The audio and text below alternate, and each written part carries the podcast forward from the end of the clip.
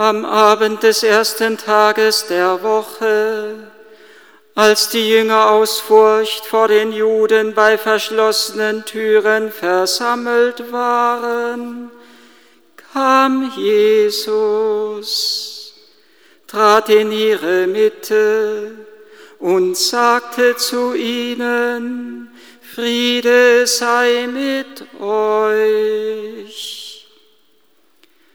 Nach diesen Worten zeigt er ihnen seine Hände und seine Seite.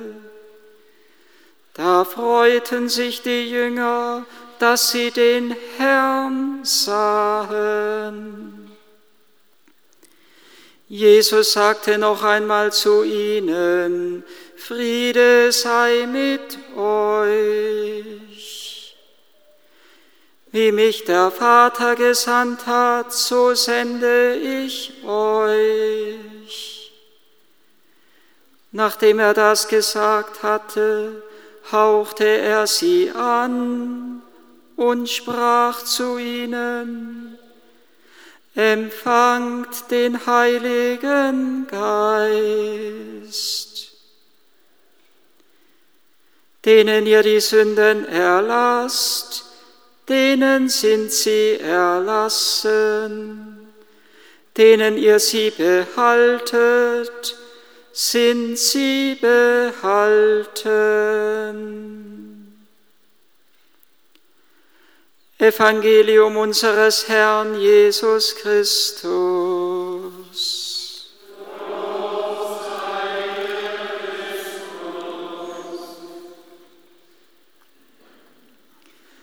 Die erste Wirkung des Heiligen Geistes ist die Sündenvergebung. Empfangt den Heiligen Geist, denen ihr die Sünden vergebt, denen sind sie vergeben. Denn das ist das Erste, was notwendig ist, damit nichts mehr im Weg steht zwischen uns und Gott, damit Gottes Geist sich ungehindert ergießen kann, damit keine Störung mehr dazwischen kommt zwischen uns und Gott. Die erste Wirkung des Heiligen Geistes, die erste Frucht, die er hervorbringt, ist die Sündenvergebung und damit unsere Versöhnung mit Gott.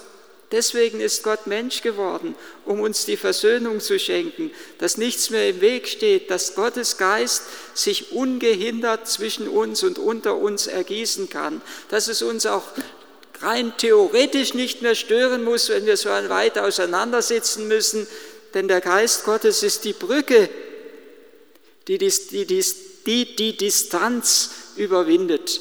Die Distanz zwischen Gott und uns und die Distanz, die uns trennt von unseren Mitmenschen. Und der Heilige Geist ist eine Frucht, die hervorgegangen ist aus dem Kreuzesopfer Christi. Auch das wird uns gerade am Pfingsttag so eindrücklich deutlich, gerade dadurch deutlich, dass wir am Pfingstsonntag noch einmal das Evangelium vom Ostertag hören. Und Jesus hatte zu den Jüngern ja schon im Abendmahlsaal gesagt, es ist gut für euch, dass ich weggehe, denn wenn ich nicht gehe, dann kann der Geist Gottes nicht zu euch kommen. Es ist gut für euch, dass ich weggehe, denn wenn ich gehe, dann werde ich, werde ich für euch vom Vater den Beistand, den Heiligen Geist schicken. Und das Weggehen, das hat nicht einfach einen praktischen Sinn wie wir erst in den Einkaufsladen gehen müssen, um irgendeine Gabe, eine Ware zu holen, damit wir sie haben. Er muss nicht erst den Weg überbrücken zum Vater gehen, damit der Vater nun den Geist über uns ausgießt. Der Geist hat ja schon gewirkt in allen Wundertaten. Jesu hat der Geist schon gewirkt. Da war das Wirken des Heiligen Geistes ja schon gegenwärtig wenn Jesus Kranke geheilt hat, wenn er Sünden vergeben hat, wenn er Wunder gewirkt hat, hat er das immer getan in der Kraft des Heiligen Geistes. Der Heilige Geist ist auf Jesus ja schon herabgekommen bei der Taufe und Johannes bezeugt es, dass er den Geist in Gestalt einer Taube auf ihn herabkommen sieht und auf ihm bleiben sah. Jesus wirkt in der Kraft des Heiligen Geistes. Wenn er dennoch sagt, ich muss zuerst weggehen, dann ist mit dem Weggehen sein Hindurchgehen durch das Geheimnis des Kreuzes gemeint. Dann ist mit diesem Weggehen das Werk der Erlösung gemeint, dass er zunächst wirken muss, dass er zunächst sein Blut vergießt, dass er zunächst unsere Lieblosigkeit in seiner vollkommenen Hingabe in den Vater wieder gut macht, dass eben nichts mehr im Weg steht zwischen uns und Gott. Dass er uns zunächst reinigt und läutert, damit wir wirklich empfänglich werden, so wie einer den, den, den, den Grund und Boden zunächst vorbereiten muss, ihn hacken muss, dass er nicht mehr so hart ist, damit das Wasser eindringt, damit der Same eindringen kann. Deswegen musste Gott zunächst unsere Herzen vorbereiten. Jesus hat es ja auch im Abendmahlsaal gesagt, als er sagte, ich gehe hin, einen Platz für euch vorzubereiten. Und der heilige Augustinus formuliert das ja so schön, dass er nicht einfach hingeht, um im Himmel einen Platz für uns vorzubereiten, sondern wenn Jesus das sagt, dann bedeutet bedeutet das, dass er unsere Herzen für den Himmel vorbereitet und nicht nur dafür vorbereitet, dass wir irgendwann einmal hoffentlich alle in den Himmel kommen, sondern dass er unsere Herzen dadurch vorbereitet, dass er den Platz bereitet in unseren Herzen, dass Gottes Geist in uns wohnen kann. Das Pfingstfest ist ganz eng verknüpft mit dem Erlösungsgeheimnis, mit dem Kreuzesgeheimnis. Der Heilige Geist ist eine Frucht die hervorgeht aus dem Opfer von Golgotha. Es ist gut für euch, dass ich weggehe, denn wenn ich nicht gehe, wird der Geist Gottes nicht zu euch kommen. Jesus ist heimgekehrt zum Vater. Das haben wir an Christi Himmelfahrt gefeiert. Und da hat sich etwas urbildlich verwirklicht von dem, was Jesus uns im Gleichnis vom barmherzigen Vater verkündet hat. Der verlorene Sohn kehrt heim in das Haus des Vaters. Jesus war freilich nie verloren, aber er hat unsere Sünden getragen und er ist für uns in die äußerste Nacht hineingegangen und aus der äußersten Nacht erhebt er sich und er wird erhöht zum Vater. Der Mensch kehrt heim zu Gott. Der verlorene Sohn ist wieder aufgenommen in das Haus des Vaters. Und was tut der Vater? Der Vater setzt seinen Sohn wieder als Erben ein. Auch darum hat Jesus gebetet im Abendmahlsaal, damit die Herrlichkeit ihnen zu uns zuteil wird, die ich bei dir hatte, Vater, noch ehe die Welt erschaffen war. Der Heilige Geist ist die göttliche Herrlichkeit, die uns geschenkt wird und die von Christus uns erfleht und erbeten wird vom Abendmahlsaal und wo er den Vater bis zum Ende der Zeit bittet, dass wir an dieser Herrlichkeit Anteil erhalten, die er schon hatte, noch bevor die Welt erschaffen war. Der Heilige Geist ist die große Gebetserhörung Jesu die große Gebetserhörung des hohen priesterlichen Gebetes Jesu. Und Jesus heimgekehrt zum Vater, wie der verlorene Sohn in das Haus des Vaters heimkehrt und er wird als Erbe eingesetzt. Er wird, er bekommt einen Ring an die Finger, an den Finger. Der Ring ist das Bund, das, das Pfingstfest ist das große Bundesfest der Kirche, wo Gott seinen Bund schließt mit der Menschheit einen neuen und ewigen Bund, wie wir es immer in jeder Eucharistie beten. Und er bekommt wieder Schuhe an die Füße, der verlorene Sohn. Er darf wieder die Würde, die er verloren hatte im Sündenfall, zurückbekommen. Er bekommt die Würde zurück und er bekommt ein neues Kleid. Holt schnell das beste Gewand, sagt der Vater. Und Jesus hatte zu den Jüngern gesagt, bleibt in der Stadt. Bei seiner Himmelfahrt hat er das zu den Jüngern gesagt, bleibt in der Stadt, bis ihr mit der Kraft aus der Höhe, wörtlich übersetzt, bekleidet werdet. Der Heilige Geist ist das Gewand, das göttliche Gewand, das uns geschenkt wird, durch das hindurch wir hinein, jetzt schon hineingenommen werden sollen in die Herrlichkeit des Herrn, in die Herrlichkeit des Himmels. Der Heilige Geist, so sagen wir es immer wieder, ist der erste Anteil des Erbes, das uns zuteil werden soll, das uns durch Christus zuteil werden soll. Und wenn wir sagen, das ist der erste Anteil des Erbes, dann heißt das nicht, dass Gott nur mal, nur mal ein bisschen was gegeben hat, mal schauen, wie sie sich weiterentwickeln. Wenn Gott etwas gibt, dann gibt er sich selbst und wenn er den Geist gibt, dann gibt er nicht einen Teil, sondern dann gibt er alles. Wenn wir dennoch vom ersten Anteil des Erbes sprechen, dann bedeutet das, dass wir erst hineinwachsen müssen in diese Fülle, die wir von Gott geschenkt bekommen haben. Ähnlich wie wiederum im Gleichnis vom barmherzigen Vater. Der verlorene Sohn ist heimgekehrt, er wird wieder zum Erben eingesetzt, aber der ältere Bruder ist noch draußen. Und der Vater geht zu ihm raus und er spricht ihm gut zu und er sagt ihm ein wunderbares Wort, ein pfingstliches Wort.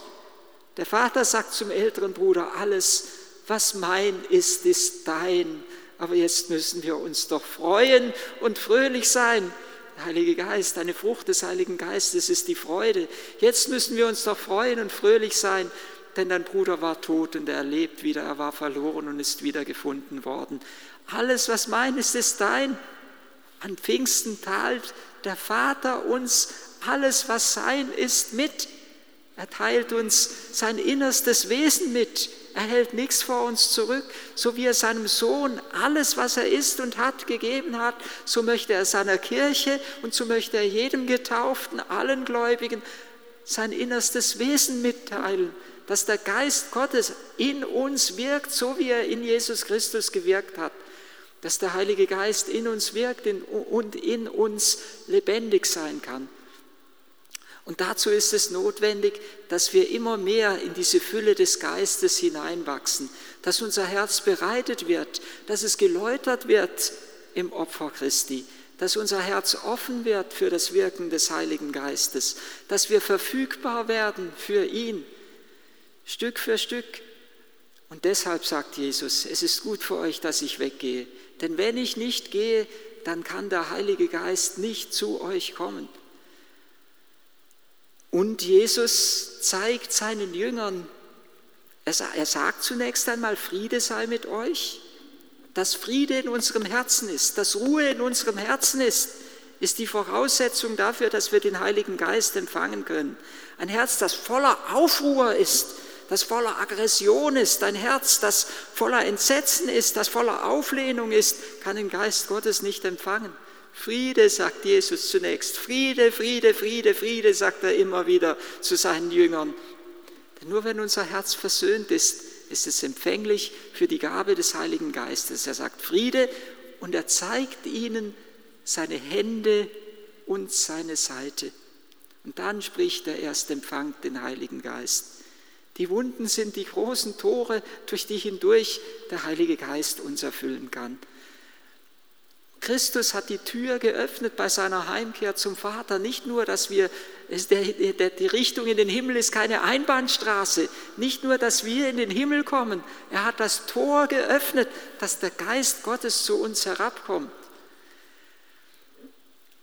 Unsere Herzen müssen bereitet werden im Sturm und im Feuer. Der Sturm, das Zeichen der Erschütterung. Gott muss uns manchmal packen und erschüttern und schütteln, dass wir innerlich wach werden, dass wir aus den Träumen, in denen wir leben, dass wir aus der Gefangenschaft in unser eigenes Ich herausgerüttelt werden. Der Sturm und das Feuer, dass wir in die verzehrende Liebe Gottes hineingenommen werden. Der Sturm und das Feuer erinnert mich an Hiob, dem alles genommen wurde im Sturm und im Feuer. Das Feuer fiel auf seine Herden und auf die Knechte und alles wurde verzehrt. Der Sturm hat sein Haus so erschüttert, dass das Haus zusammenbrach, in dem seine Söhne und Töchter gegenwärtig waren, sodass sie gestorben wurden, gestorben sind. Hiob ist zu innerst erschüttert, aber mitten in dieser Erschütterung fängt er an, noch mehr wie vorher Gott zu suchen und zu beten. Sein Herz öffnet sich für ihn und am Ende wird das, was er geschenkt bekommen hat, größer und schöner als das, was er zuvor hatte. Wenn Gott uns innerlich erschüttert, im Sturm, eigentlich im Sturm natürlich auch unsere Widerstandskraft weckt. Wenn wir in, in, einen heftigen Wind hineinkommen, müssen wir ganz bewusst uns hinstellen, dass der Wind uns nicht wegweht. In Sturm weckt Christus uns auf im Sturm, macht Christus uns stark. Und Jesus hat das Bild gebraucht von dem Haus im Sturm. Wenn es auf Sand gebaut ist, dann wird es weggeschwemmt, wenn ein heftiger Sturm, ein Unwetter kommt. Auch wenn es auf Felsen gebaut ist, dann kann es dem Sturm standhalten. Nur wenn wir eins sind in Christus, kann der Heilige Geist uns so erfüllen, dass seine Liebe uns nicht verzehrt, sondern verwandelt und verklärt. Der Sturm ist das Erschütternde und das Feuer ist das Verzehrende. Und Jesus sagt zu den Jüngern einmal das schöne Wort, Feuer bin ich gekommen, auf die Erde zu werfen, wie froh wäre ich, es würde schon brennen. Und als er dies sagt, fügt er noch hinzu, mit einer Taufe muss ich getauft werden und es bedrückt mich, es belastet mich, es beängstigt mich so lange, bis sie vollzogen ist. Und da verbindet Jesus in diesem Wort das Feuer des Geistes, das er bringen möchte, mit der Bluttaufe, die er am Kreuz empfängt. Durch das Blut werden wir gereinigt und geläutert, damit wir empfänglich werden für das Feuer des Heiligen Geistes.